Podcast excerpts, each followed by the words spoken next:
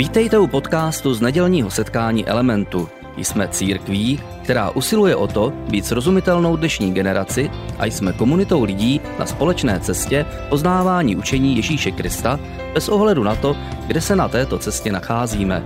Doufáme, že dnešní přednáška bude pro vás užitečná.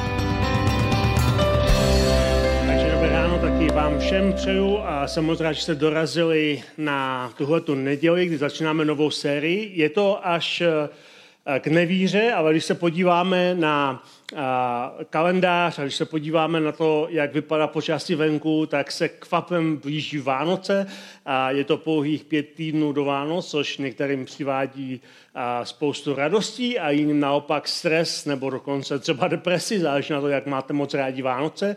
A, ale to také znamená, že příští týden začíná advent, což je období, které je před Vánocemi, kdy Vánoce jsou druhé nejdůležitější křesťanské svátky, kdy si připomínáme příchod Krista, příchod Mesiáše. A my jsme se rozhodli, že u příležitosti adventu, který začíná příští týden, začneme adventní sérii už tenhle týden, protože takhle nám to trochu vychází. A tu sérii jsme nazvali, jak vidíte, Ježíšovi prababičky. A možná ten název vám přijde zvláštní, nebo legrační, protože my se tak soustředíme v církvi, když mluvíme o Kristu, že o něm mluvíme jako o božím synu, mluvíme o něm jako o Bohu, který přišel v těle na tuhle zem a mluvíme o něm s takovou úctou, že zapomínáme na to, že Ježíš také byl plnohodnotný člověk, který měl svoji rodinu, a který měl svůj rodokmen, který měl svůj původ a že Ježíš je zasazený pevně do své vlastní rodinné historie. A to je pro nás důležité, protože Ježíš není pro nás jenom Bůh, je pro nás člověk se svým příběhem. A proto jsme také, protože má svůj rodokmen, nazvali podtitul té série Podvratný příběh Ježíšova rodokmenu. Možná si říkáte, proč je tam to slovo podvratný, to je slovo, které úplně často nepoužíváme v češtině, proč je tam zrovna to slovo podvratný.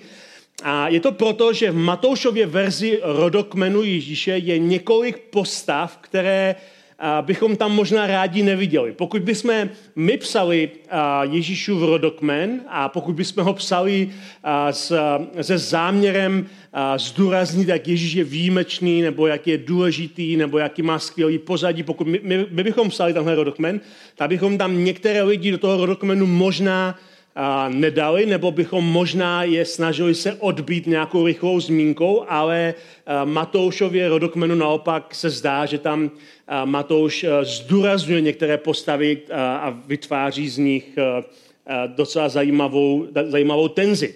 Všechny ty čtyři postavy, které tam jsou jakoby navíc, nebo jsou tam, jsou tam zdůrazněny, jsou ženy.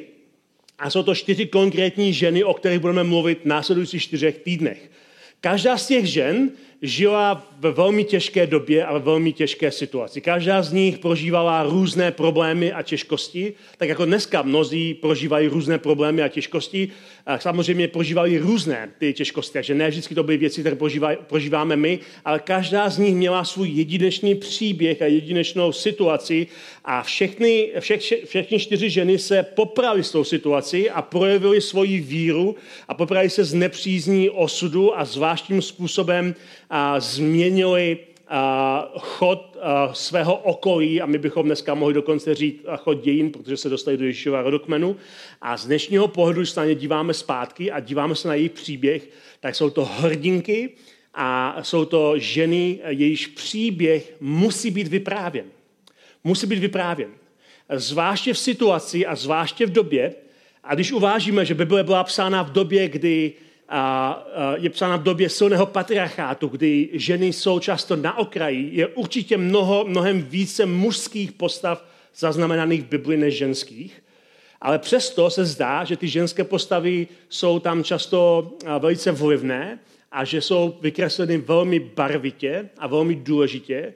A my, když vyprávíme příběhy z Bible, tak často se soustředíme na ty velké mužské postavy, ale jejich příběh, příběh těchto čtyřech žen musí být vyprávěný, protože je velice důležitý pro pochopení božího charakteru a pro pochopení, kdo vlastně Ježíš je. A úplně nejlepší na tom je, že všechny čtyři ty ženy, tím, že byly v Ježíšově vlastním rodokmenu, tak, jsou, tak se kvalifikují k tomu, aby byly Ježíšovými prababičkami. Takže budeme mluvit o Ježíšových prababičkách.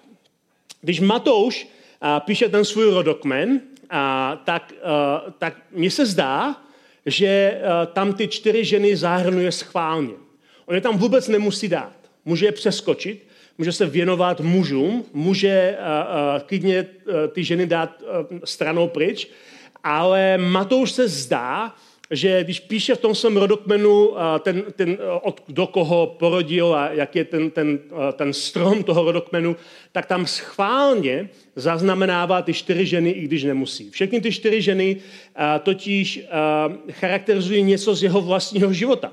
On znal Ježíše. Matouš, který to napsal, znal Ježíše velice dobře, byl to jeden z Ježíšových učedníků a on viděl a slyšel, jak Ježíš se chová a jak Ježíš učí. Viděl, jak Ježíš vyučuje davy, jak vyučuje lidi soukromí, jak se chová k lidem na veřejnosti, jak se chová k lidem jeden k jednomu, a viděl, jak lidi uzdraví, viděl, jak lidem odpouští hříchy, viděl a, a, a slyšel to hodně pak viděl Ježíše zemřít a také byl u jeho prázdného hrobu, kdy Ježíš stál z mrtvých. A ten Matouš si moc dobře uvědomuje, že všechny ty příběhy, které ty čtyři ženy reprezentují, příběhy těžkosti a hanby a hříchu a nedokonalosti, byly pointou jeho vlastního života.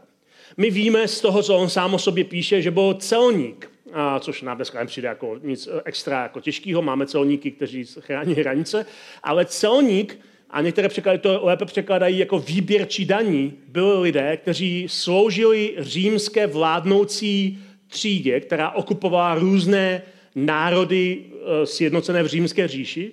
A římané si najímali lidi z těch jednotlivých národů, aby jim vybírali daně pro císaře. Takže se stali vlastně kolaboranty pro svoje vlastní lidi a jako kolaboranti vybírali peníze od svých vlastních lidí, které které pak předávali Římu a často si, protože tím byli sociálně často odmítnutí svýma vlastníma rodinama, takže byli většinou saměli a scházeli se jenom s podobnými lidmi, jako byli oni, tak se rozhodli, to jít naplno a většina těch celníků byla navíc skorumpovaná, že si přidávali k tomu další a další poplatky, které si nechávali sami, něco odezdávali Římu, něco si nechávali sami. Takže nikdo v Izraeli nemá rád celníky. A nikdo se s něma nekamarádí, nikdo je nemá rád. Lidi uh, uh, se jich trochu bojí, takže přechází možná ulici na druhou stranu, odplivnou si před něma, ale rozhodně je nikdo nezve na narození svých dětí nebo uh, na nějakou oslavu, protože celníky nemá nikdo rád. A celníci prožívali osamění z hanby a z toho, že dělají něco, co všichni ostatní považují za zlé, za hřích, za něco skaženého a za něco uh, špatného. A když Matouš píše později ten rodokmen, tak si podle mě moc dobře eh, vzpomíná na tu situaci, kdy se on setká s Ježíšem a Ježíš přichází k němu eh, právě v té, nějakém, té, té budce, kde on stojí a vybírá ty daně a Ježíš k němu přichází ne s odsouzením, ale s přijetím a pozývá ho k následování a Matouš se stane jeho učedníkem a Ježíš vůbec měl hodně zajímavé učedníky, velké politické protiklady, měl tam bývalé celníky a měl tam také zéloty, kteří proti celníkům násilně bojovali. Ježíš měl ve své, ve své skupině úplně všechno a Ježíš ho pozval k následování a stal se, Matouš se stal jeho, jeho, eh, jeho učedníkem. A když pak později, a po Ježíšově vzkříšení a později, o, o leta později píše toho evangelium, tak podle mě se usmívá, když píše ten a říká, tohle, tohle jsou prvky židovské historie, které přesně ukazují, jaký Bůh je. A jak Bůh se chová k lidem, kteří ho hledají. A tak podle mě se u toho usmívá a přidává tam a ty čtyři konkrétní ženy, jejíž a, důležitost pro ten Ježíšův příběh je důležitá, ale ty, kteří by možná se snažili rádi to opomenout. Ještě pár poznámek k těm rodokmenům jako jako takovým. My v Novém zákoně, což je ta křesťanská část Bible, ta druhá menší křesťanská část Bible, máme čtyři evangelia, čtyři příběhy Ježíše Krista a dva, dvě z těch evangelií mají rodokmeny. Lukášovo evangelium a Matoušovo evangelium. Tohle jsou dvě evangelia, které mají rodokmeny. Ty další dvě se moc nezajímají Ježíšovým děsím, jdou spíš rovnou k Ježíšové službě, ale tyhle ty dvě se zabývají rodokmeny. A když je budete číst, tak zjistíte, že ty rodokmeny se liší. A že Lukáš a Matouš používají jiné rodokmeny, protože každý z nich se snaží zdůraznit jinou myšlenku pro jiné posluchače. Lukáš píše pro pohanské posluchače, kteří vyrostli bez znalosti židovství a zdůrazňuje tam, že Ježíš pochází od Adama, od prvního člověka, jinými slovy, že Ježíš se identifikuje s celým lidstvem, to je jeho pointa. Ale Matouš píše pro Židy. A snaží se Židům vysvětlit, že Ježíš je skutečně ten mesiáš, na koho oni čekají. Že on je ten pravý Žid, ten pravý mesiáš, na kterého oni čekají. Proto začíná u Abrahama, otce židovské víry, a má svůj rodokmen rozdělený do třech takových celků, tematických celků. Jeden celek je Abraham až David, protože David byla velice důležitá postava v tom židovském rodokmenu. Druhý je David až exil, kdy byl Izrael vyhnaný ze své země. A třetí část je exil až Ježíš. Každá ta část má 14 postav. Takže ten jeho rodokmen vypadá trošku, že je upravený tak, aby sdělil myšlenku. A Židé tehdejší doby se ptali na důležitou otázku, je Ježíš Davidův syn, protože Mesiáš měl být Davidův syn. A Matouš ukazuje pomocí svého rodokmenu, že ano, Ježíš je Davidův syn, ale navíc tam zahrnuje právě tyhle ty konkrétní, konkrétní věci, navíc, které tam, které tam nemusí být. Takže Matouš píše pro Židy a jeho evangelium začíná slovy kniha rodu Ježíše Krista, syna Davidova, syna Abrahamova. Takže takhle začíná a pak se snaží rozvinout ten rodokmen, aby ukázal, že Ježíš skutečně je jak synem Abrahamovým, tak synem Davidovým. Že to, je, to jsou ty milníky, které, které ten rodokmen odpovídá. Ale pak se v tom, v tom rodokmenu začne odchylovat od zvyklostí, jak se rodokmeny v té době píšou. A, a přidává tam ty čtyři ženy, a, které jsem už zmínil, a, a přidává tím detaily, které bychom měli spíše vynechat, když píšeme oslavný a, rodokmen s cílem dokázat, že Ježíš má dokonalý vznešený původ. Protože nesmíme zapomenout na jednu důležitou věc. Ve starověku se rodokmeny psaly s konkrétním cílem. Zdůraznit to, co je důležité. Životopisy ve starověku psali najatí historici, kteří pro vlivné osoby se snažili napsat příznivý příběh, tak, aby ten, ten člověk vyšel z toho dobře, to znamená, že zdůrazňovali úspěchy toho člověka, o kom psali ten životopis. A některé jejich stínné stránky nebo věci, na které ten člověk nebo hrdý, se snažili přejít nebo je prostě nějakým způsobem v tom příběhu schovat nebo zahladit. Vynechávali často ty nelichotivé části příběhu a to, co je také zajímavé, je, že právě proto a tomuhle zvyku zdůrazňovat ty úspěchy a díky tomu, že ve starověku dcery nebyly považované za důležité, ženy nebyly považované za důležité, důležitá byla mužská úloha, protože je to patriarchát, ve kterém je to psané, tak starověké životopisy hýří informacemi o hrdinných synech, kteří dokážali úžasné věci, ale skoro vůbec nic nepíšou o ženách, protože ženy považují za bezvýznamné.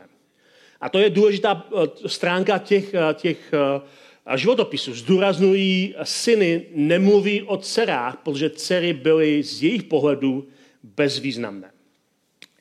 A to, že Matouš do toho rodokmenu zahrnuje čtyři ženy, a je, je velký unikát, nebo je to, je to něco nezvyklého, ale navíc Matouš tam vybírá čtyři ženy, z nichž tři nemají ani správný původ. Tři ze čtyřech žen, které zmiňuje, jsou totiž nežidovského původu. Jsou to pohanky, kteří se do toho rodokmenu dostali často velice zvláštním způsobem. A to samo o sobě je docela zajímavé, protože Matouš to svoje evangelium píše pro Židy. Ono nepíše pro pohany. Kdyby to udělal Lukáš, tak si řekneme, hm, Matouš se snaží zdůraznit, že Ježíš je součástí rodokmenu, protože Bůh je vždycky otevřený i pro pohany, nejenom pro Židy. A Ježíš je vždycky pro celý svět, proto tam jsou ty pohanky. Ale Matouš píše svoje evangelium pro Židy, nepíše to pro pohany, píše to pro Židy, kterým se snaží ukázat, že Ježíš je ten pravý Žid, že on je ten Mesiáš, že on je ten, který přichází, že on má ten správný původ.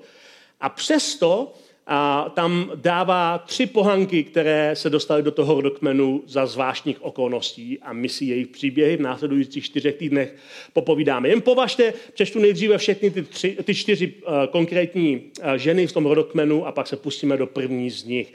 Ale jen považte, co tam vlastně, co tam Matouš píše. Uh, nebudu číst celý ten rodokmen, je tam spousta jmen, ale jenom tam, kde jsou ty ženy. Judas podíl Perese a Zeracha Stámar. To je první žena, která je tam zmíněna. A Juda by měl být ten, o kom je ten rodokmen, ale je tam napsáno, že Juda splodil dva syny Stámar. A každý žid ten příběh Tamar moc dobře zná a trochu se o něho červená, protože je to příběh, který je pikantní ze spoustou, ze spoustou detailů.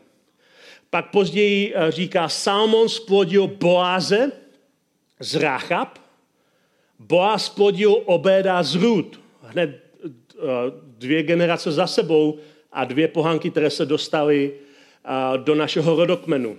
Každý žid okamžitě ví, co je přezdívka Ráchab. Ráchab, ta prostitutka. Ráchab, ta prostitutka. Proč její jméno tam vůbec bychom měli dávat? Je to prostitutka, která si nezaslouží být v dokonalém rodokmenu dokonalého božího syna, že? A pak je tam Rud, což je hezký příběh. A je to tak hezký příběh, že o něm máme dokonce ve starém zákoně celou jednu knihu. A, ale Rud nemá správný původ. Není to židovka, je to pohanka ze vším všudy a navíc ten způsob, jak se dostala do toho židovského rodokmenu, jak se dostala do té židovské rodiny, je trošku zvláštní. Je trošku, trošku zvláštní. Takže chápete tu pointu. Matouš se snaží svým evangeliem přesvědčit Židy, že Ježíš je ten pravý mesiáš, že on je ten dokonalý boží syn, kterého, kterého Bůh posílá a místo toho tam háže takovéhle prostě jakoby bomby, které naopak jako z Ježíše dělají, jako že nemá úplně čistý původ, že, nemá úplně, že není úplně čistý pravověrný plnokrevný žid. A pak tam přidává ještě čtvrtou ženu, kterou dokonce ani nejmenuje, protože zase každý žid moc dobře zná ten příběh, a zná jméno té ženy a, a ví, že ta žena byla zdrojem a, potupy a hanby pro krále Davida, toho velkého krále, kterého všichni židé ctí jako toho největšího židovského krále. Ale ten král, a my jsme tady měli celou sérii o Davidovi, která si myslím, že některým z vás otevřela oči na ten příběh trošku jiným světlem, ten král také byl vinný vraždou, byl vinný nevěrou, a viní spousta dalšíma věcma, ale ta žena připomíná právě tu vraždu a tu nevěru, kterou, kterou a možná znásilnění, které David spáchal. A, takže ani nejmenuje tu ženu, když má to píše, protože všichni moc dobře ví, o kom řeč je. Takže v tom rodokmenu máme čtvrtou ženu. David splodil Šalamouna z manželky Uriášovi. Místo jejího jména je tady jméno jejího, jejího zabitého muže, kterého David nechal zabít, aby mohl ukrást jeho ženu.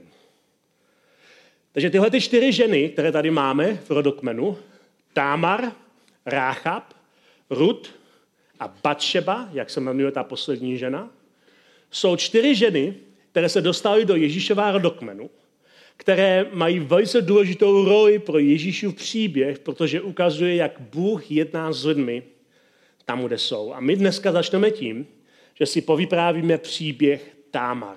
Ale ještě než se k ní dostanu, tak velice krátce k tomu, jak mluvíme o starozákonních postavách, které jsou v Bibli.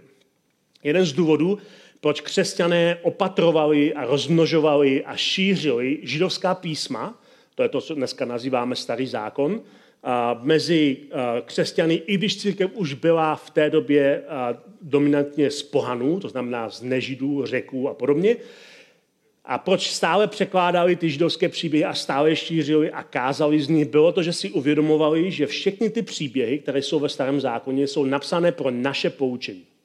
Abychom my v nich viděli a poznali, jak Bůh jedná s lidmi. Abychom se poučili něco pro svoji vlastní cestu víry, abychom hledali v tom inspiraci a naději pro dobu, ve které žijeme i my. Protože Bůh s těmi lidmi ve starém zákoně má svůj velice autentický opravdový vztah. To nejsou jenom postavy, které se myhly v nějakém příběhu jakoby předskokání pro Ježíše. Oni mají svůj velice důležitý vztah s Bohem, svoji roli, jsou plnohodnotné postavy, zažívají ohromující, ohromující úspěchy, zažívají pády, zažívají porážky, zažívají světlé momenty, zažívají hříchy. Jsou to lidé jako my. Jsou to lidé jako my. Když křesťané četli ty příběhy ze starého zákona, tak si neidealizovali ty postavy. Nedělali z nich svaté, nedělali z nich dokonalé lidi. Nesnažili se je používat jako vzor pro chování křesťana. Vzorem pro křesťany Ježíš Kristus. Ale zároveň tyhle ty postavy vnímali, že jsou pro nás inspirací a že nás můžou něco naučit a o, o tom, jak v každé době bez ohledu na to, jaké těžkosti prožíváme, jakým těžkostem čelíme, v každé době, i když zuří kolem třeba patriarchát a s ženama je zametáno, v každé době Bůh pracuje s lidmi individuálně, v každé době Bůh pracuje s lidmi tak, že jim odevírá dveře, odevírá cestu a v každé době Bůh má rád lidi, i když často jejich příběh se hodně zašmodrchá. V našem příběhu Támar Paradoxně ten příběh nezačíná u Támar, ale začíná u Judy. My jsme četli v tom, tom rodokmenu, že Juda splodil z Támar dva syny, takže ten příběh začíná paradoxně u Judy. Teď jenom velice krátce, kdo byl Juda. Juda byl jeden z právců Izraele. A ve skutečnosti Židé měli, uznávali Abrahama, Izáka a Jákoba jako tři hlavní právce a Jákob, ten poslední právce, měl, měl hned 12 synů. Uh, byl plodný, taky měl čtyři manželky, a, uh, takže, takže měl prostě 12 synů. Teď ty jeho manželky, to, byla, to je celý velký příběh, na to nemáme dneska čas. Ty manželky spolu zápasily o přízeň Jakoba, jako to mnohoženství často bývá, a uh, Jakob hrozně miloval jednu tu manželku, ale ta nemohla mít děti, to ty ostatní podíl jako o závod. Takže to je celý ten příběh Jakoba. A pak nakonec ta manželka, kterou on miloval úplně nejvíc, která byla nejkrásnější a pro kterou chtěl žít, tak eh, tam mu nakonec porodila syna, který se jmenoval Josef. Možná si mám to trošku jako spíná. Josef, princ egyptský, Josef se dostal do Egypta. Takže Josef byl nejoblíbenějším synem Jákoba, protože Josef byl zkrátka ten narozený z té milované manželky a uh, Jakob, jeho otec ho miloval nejvíc, kupoval mu značkový hadry. A uh, to přímo je takhle napsaný, uh, Bibli, pokud se to nečetli, je to napsaný. Kupoval mu značkový hadry, ostatní na něho žárili, ostatní polobratři, protože všichni měli jiné matky, na něho žárili, ve velkém na něho žárili a Juda byl jeden z nich. Všichni měli pocit, že Jakob protěžuje svého syna Josefa a měli mu to za zlé. A Josef tomu úplně pomáhal, protože kromě toho, že ho otec potěžoval, tak byl docela nafoukaný a dával jim to najevo. A říkal, mám sny, že jednoho dne se mi všichni budete klanět. To není úplně dobrý způsob, jak si s bratrama uzavřít alianci. Že pak dokonce se prokecel a řekl, že i otec a matka se mu budou klanět, to už naštval i svého tátu, který ho měl opravdu rád. Takže Josef tomu úplně nepomáhal. A jednou Josef šel za svými bratry, kteří pásli někde prostě stáda a oni se rozhodli, hele, zase tady jde tenhle ten snílek, kterého náš otec má radši než nás, je čas to s ním skončit. Je to zajímavé, jak ty věci jsou pak v historii, že jo? takže rozhodli se ho zabít. A pak se rozhodli ale, uh, že než ho zabijou, že se musí poradit a hodí ho do takové cisterny na vodu. A tady vstupuje Juda na scén, protože Juda mu jakoby zachrání život, ale ve skutečnosti mu život nezachrání. Juda je tvrdý muž. A Juda je nespravedlivý, i když si myslí, že je spravedlivý. A Juda svým bratrům navrhl, tady ten autor Genesis píše, Juda svým bratrům navrhl. Co s tou budeme mít, když svého bratra zabijeme? Co s tou budeme mít, když svého bratra zabijeme? Jak utajíme jeho vraždu? Pojďme ho radši prodat Izmaelitům, což byli vzdálení příbuzní, a nestahujme na něj ruce. Vždy je to náš bratr, naše tělo. Tady hraje jako dobrý. Je to náš bratr. Ne, ne, nezabijejme ho sami. Radši ho prodejme do otroctví. A jeho bratři Judu poslechli. Josefa vytáhli a karavaně, která prochází kolem, která směřuje do Egypta s otroky, který v té době byl ten nejskvětající uh, obchod. A mimochodem i v naší zemi a, naše země přemyslovci postavili náš stát na, na obchodu s otroky. To byla v té době normální věc. Lidé prodávali otroky v jednu dobu e, všude. Takže vytáhli prostě Josefa a prodali ho do otroctví a řekli si, zbavili jsme se ho. Vzali jeho značkový hadry, potřísnili jeho krví, donesli do Jákobovi a řekli, roztrvala ho divá zvěř. Všichni ví, že lžou a ta vina se s nimi nese celý jejich život. Oni ví, že otci zalhali a zlomili svému otci srdce, protože svého bratra prodali do otroctví. Pak oblíbená manželka Jákoba porodí ještě jednoho syna, Benjamína, toho nejmladšího. Ale stejně Jákob má zlomené srdce po celý svůj život a Juda a jeho bratři ví, že to je jejich vina a že to oni spitlíkovali, že to oni udělali. Ale myslí si, Juda si myslí, že je vlastně spravedlivý, protože svého bratra nezabil ale raději ho prodal do otroctví. Takového bratra byste chtěli mít, že? Co vás nezabije, radši vás prodá do otroctví. A tady se dostává na scénu naše Támar, protože autor Genesis, jakmile skončí tuhle větu a bratři ho poslechli, tak hned další verš říká, někdy v té době, někdy v té době se Juda oddělil od svých bratrů a uchýlil se k adulámskému muži jménem Chýra, našeho si kamaráda mezi pohany, uh, tak jsme Chýra. Tam Juda uviděl dceru jistého kananejce, to byl lidé, proti kterým později budou židé bojovat, ale uh, uviděl nějakého, nějakého kananejce jménem Šua, vzal si tu jeho dceru za manželku a spal s ní. Ona počala a porodila syna, dala mu jméno Er. Počala znovu, porodila syna a dala mu jméno Onad. Potom porodila ještě dalšího syna a dala mu jméno Šela. Když ho porodila, byl Juda v Kezibu. Takže jenom, aby jsme se zesumarizovali, Juda prodá svého bratra do otroctví a pak jde, oddělí se od svých bratrů a najde si ženu mezi kananejci, přesně to, co jemu, jeho, jemu, jeho vlastnímu otci, jeho děda zakázal. Říkal mu, nehodej si ženu mezi kananejci, to nedopadne dobře, ale Juda Juda je zaslepený, možná Juda se cítí vinen, možná si myslí, že ho Bůh už nemá rád, možná myslí, že na něho Bůh zanevřel. Juda jde a najde si manželku mezi Kananejci, se kterou má tři syny. A jak bylo zvykem v té době, byl to Juda, který hledá ženu pro svoje syny. A takže, protože Er je nejstarší, Juda pro něho hledá, hledá manželku a nakonec najde jinou Kenanejku, která se jmenuje Tamar, mladá dívka pravděpodobně, takhle to bylo zvykem v té době, a když bylo ty zaranžované manželství, a, že zkrátka našel, a, našel a, nějakou dívku, mladou dívku, mladou pannu, která se mu líbila pro svého syna, domluvil biznis nebo nějakou alianci s rodiči té nevěsty a ta, ta žena odchází z domu svého otce, už se tam nikdy nevrátí, stává se součástí té nové rodiny a takhle se Tamar dostává do Judovy rodiny. Juda pak svému prvorozenému Érovi vybral manželku jménem Tamar. Takhle se Tamar dostává na scénu. Er, Judův prvorozený, však byl hospodinu odporný a hospodin ho nechal zemřít. To je velice krátká věta na to, aby jsme z toho vytvořili nějaký celý příběh, protože eh, tady přesně neříká ten autor, co Er dělal špatně. Možná byl násilník, ale to v té době byl každý druhý člověk.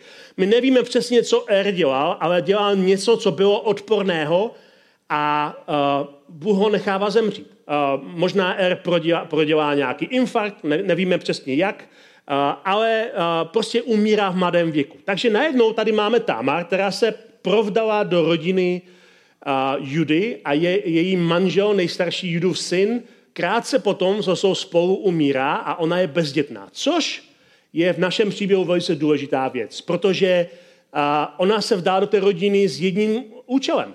A, a, a Juda ji našel pro jeden konkrétní účel, aby přinesla syna a pokračování rodu. Takhle to v té době chodí. Ale ona, um, její manžel umírá bezdětný a Támar nemá syna, kterého může přinést do rodiny. A teď si řeknete, hm, tak to se stává, co s tím můžeme dělat. Ale v tehdejší době zvykem mezi Židy i mezi Kenanejci mají stejné zvyky, je, že když umře uh, uh, manžel, mladý manžel té ženy a ona je bezdětná, tak jí rodiče dají dalšímu synovi, aby on se stal jejím manželem. A, a nám to může přijít takový jako hrozně divný, jako, co pak nemají jako svobodnou volbu, najít si manželku a manžela. Ne, v té době nemají svobodnou volbu najít si manžela a manželku. Rodiče to dělají za ně. A já jsem před mnoha lety žil v Indii a, spousta manželských párů, které jsem potkal, byli takhle seznámení. Rodiče dali dohromady a neměli žádnou svobodnou volbu. Dokonce někdy v některých případech, kde jsem tam potkal, a byl jsem tam na několika svatbách, kde jsem to zažil na vlastní kůži, ten a, ženich neviděl nikdy ani fotku na to, aby viděl fyzicky svoji ženu, ze kterou se bral. Takže já jsem si vždycky říkal, to je docela odvaha. A ale každopádně v našem příběhu v našem příběhu uh, uh, R umírá a my nevíme přesně proč. A bylo zvykem, že, uh, že dostane tu manželku další syn a ten má porodit, ten má, ten má oplodnit tu manželku svého bratra, zemřelého bratra a první syn, který se má narodit, bude jakoby syn Érův, i když je to vlastně syn toho, toho druhého syna. Chápete, je to prostě zmatek. A až ty další děti pak budou děti toho, toho bratra. Takže tady uh, ten příběh pokračuje. Juda tedy řekl Onanovi, spí s manželkou svého bratra, splň švagrovskou povinnost a zbuď svému bratru potomka. Onan však věděl, že by ten potomek nebyl jeho. Kdykoliv proto spal s manželkou svého bratra, vypouštěl semeno na zem, aby svému, aby svému bratrovi nedal potomka. To, co dělal, však bylo hospodinu odporné a tak nechal zemřít i jeho.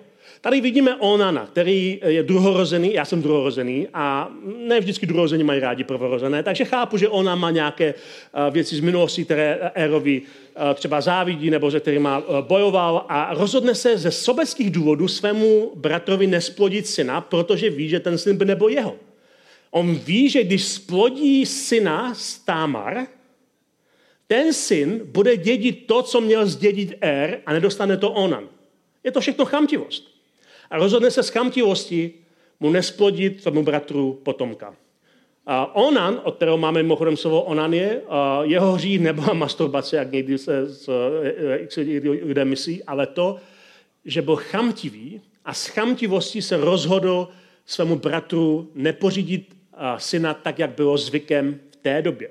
A rozhodne se, že kdykoliv bude mít sex Tamar, tak semeno vypustí na zem. Přerušovaná soulož protože nechce, aby jeho mrtvý bratr, jeho syn, který vlastně by on ho udělal, by dědil to, co měl dostat Er. Je to všechno o chamtivosti. A Bohu se to hnusí a nakonec i Onan umírá a umírá velice mladý. A Tamar je najednou tady znovu jako vdova, dvojnásobná vdova. Tamar je pořád mladá dívka a už má dva mrtvé manžely. A to vypadá dost blbě. To vypadá, jako by byla prokletá. Jako by, jako by to bylo něco nesprávného. A Juda se bojí. Juda se bojí dát třetího syna. Říká si, co když Tamar je fakt prokletá?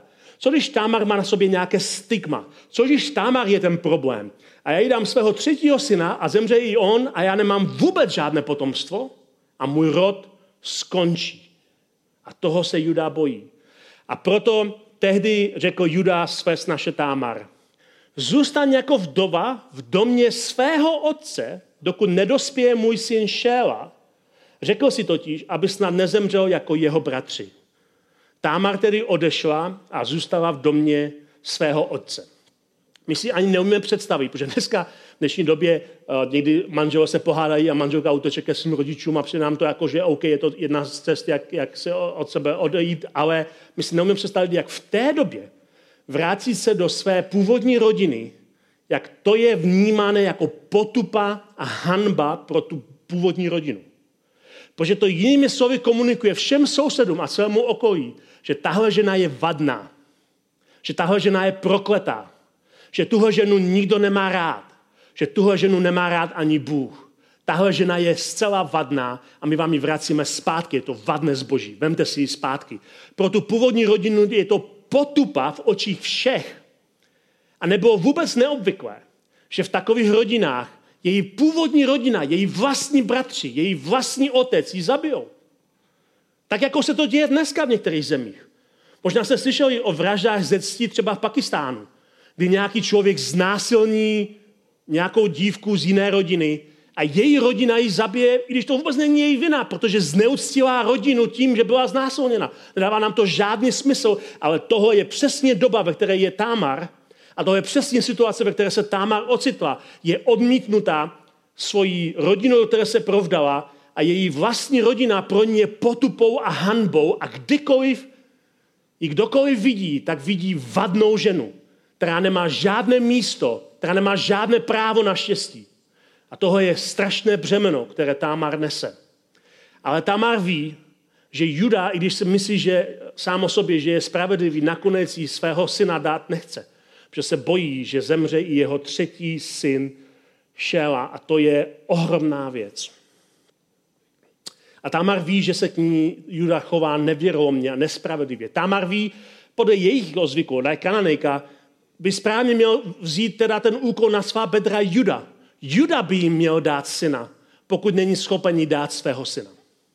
Ale Juda to neudělá, protože v jeho pojetí toho není správné. Po dlouhé době judová manželka dcera Šuova zemřela.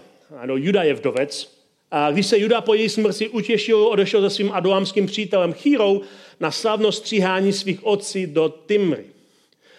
Do Timny. Teď jenom krátká vsuvka. Timna je místo, kde se uctívají pohanské bohyně plodnosti a kde existuje spousta chrámových prostitutek. To, že Juda jde tam, tam nejde proto, že si chce dát pivo. Je tam, jde tam proto, že chce sex. To je ten důvod, proč tam Juda jde. Tohle je to, co se děje v Timně. Támar bylo oznámeno, hled tvůj tchán jde vzhůru do Timny stříhat své ovce. A Támar ví, Támar ví, že, a, a když budeme velice otevřeně a zní to tak jako, tak jako naturalisticky, biologicky, Támar ví, že semeno, které mělo patřit jí, dostane nějaká prostitutka. Tamar ví, že Juda se k ní chová nespravedlivě, že jí prostě nikdo z té rodiny nechce dát syna, že skončí navždy na propadlišti jako, jako odmítnutá vadná žena, která možná nakonec bude nucená skončit jako prostitutka. Tamar to ví.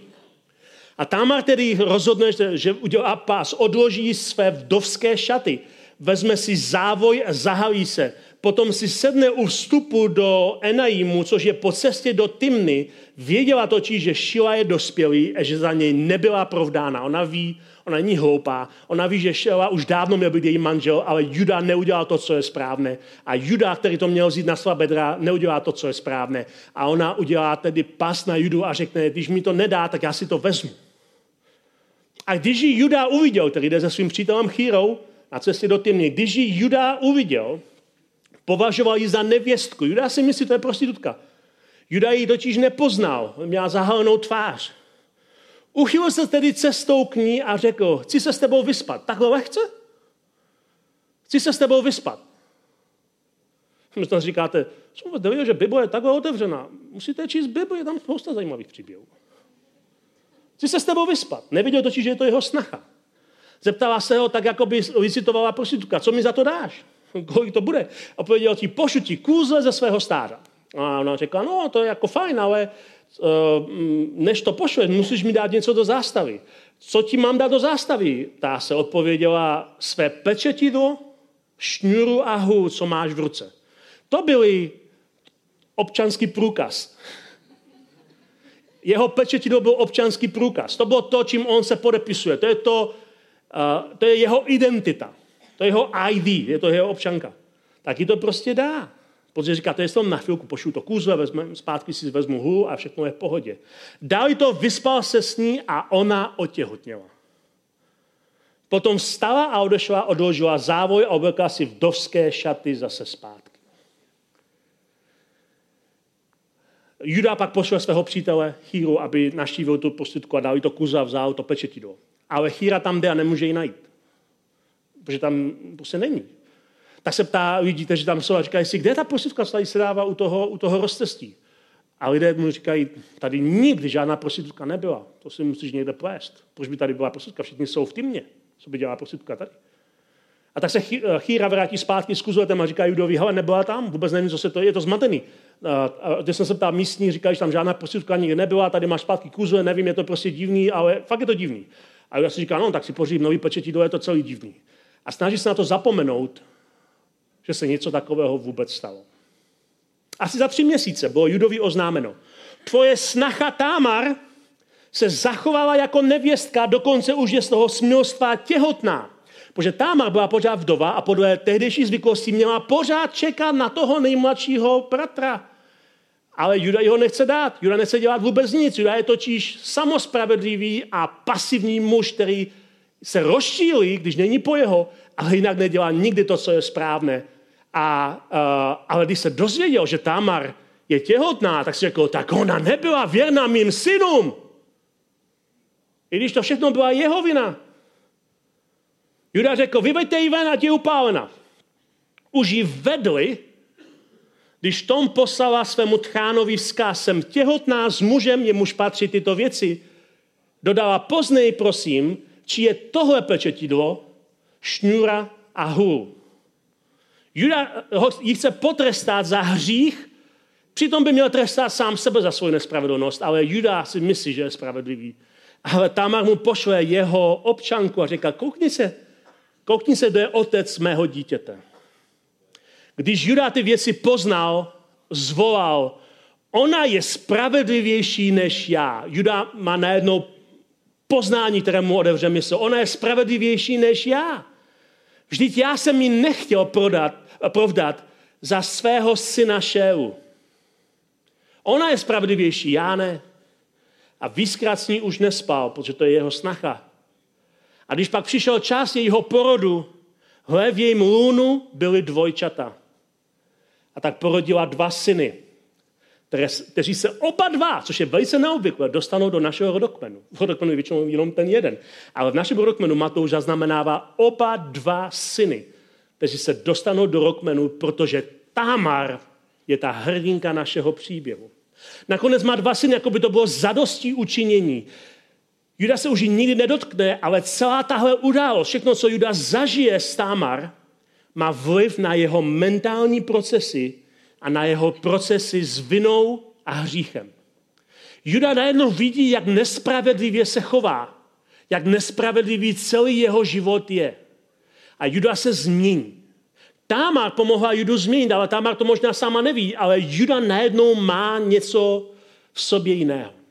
A ten příběh pokračuje dál a pokračuje dál, až nakonec mezi tím Josef podaný do Egypta se s spoustou okolností, které nemáme čas vyprávět, stane premiérem Egypta a nastane hlad a lidi jezdí do Egypta kupovat jídlo, protože tam jedině díky Josefovi, tam jedině obilie.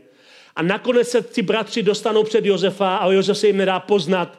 A Josef zjistí, že má mladšího bratra, kterého nikdy nepoznal ale chce vědět, jestli jeho bratři jsou pořád stejně lumpové, jako byli, když ho prodali do otroctví, tak na ně udělá past a vloží kalich do vaku Benjamína a řekne, někdo mi ukradl můj kalich a u koho najdou, ten zemře. A najdou ho samozřejmě u Benjamína. Všichni se vrátí zpátky a všichni ví, toho je konec. Náš otec to nepřežije, jako nepřežil ztrátu Josefa nepřežije vůbec ztrátu Benjamina. To je jediný druhý syn z milované manželky a jestli ten zemře, tak je to náš ámen. A Juda, který prodal Josefa do otroctví, ten Juda najednou má úplně jiný proslov.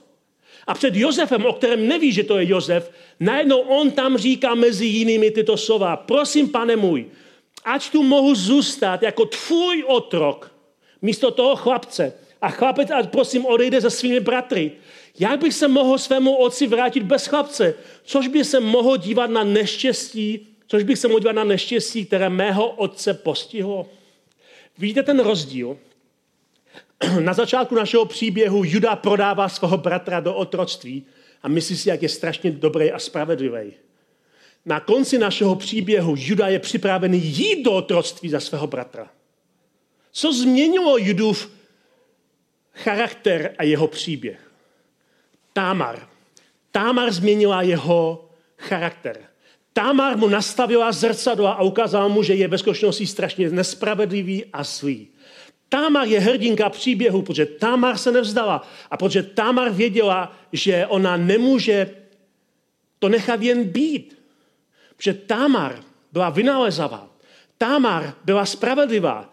Támar přinesla ne dva syny do toho rodu, kteří se dostali do rodokmenu Ježíše Krista. Když Matouš píše ten příběh, tak si říká, tohle je žena podle mého gusta. Tohle je žena, která byla označená za vadnou a nikdo si nechtěl nic mít. Ale Bůh má pro ní lepší příběh. Bůh má pro ní lepší příběh. Já ti děkuju, pane, za to, že ten příběh my můžeme číst dneska v písmu, které nám zůstalo zachováno do dnešní doby a že můžeme oceňovat Támar jako první tvoji prababičku v rodokmenu od Matouše. Já ti děkuji za to, že Támar nastavila zrcadlo a změnila Judu a změnila jeho bratry. Nakonec ten příběh přinesl až Mesiáše. Já ti děkuji za to, že Támar je naše první hrdinka a prababička v našem příběhu. Amen.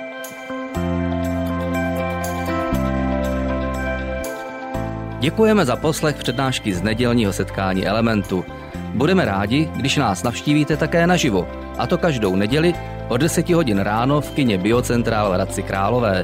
Být na místě přináší větší zážitek, výbornou hudbu a přátelskou atmosféru. Více informací o našich aktivitách najdete na webu element.cx nebo na Facebooku Element Hradec. Těšíme se na vás. thank you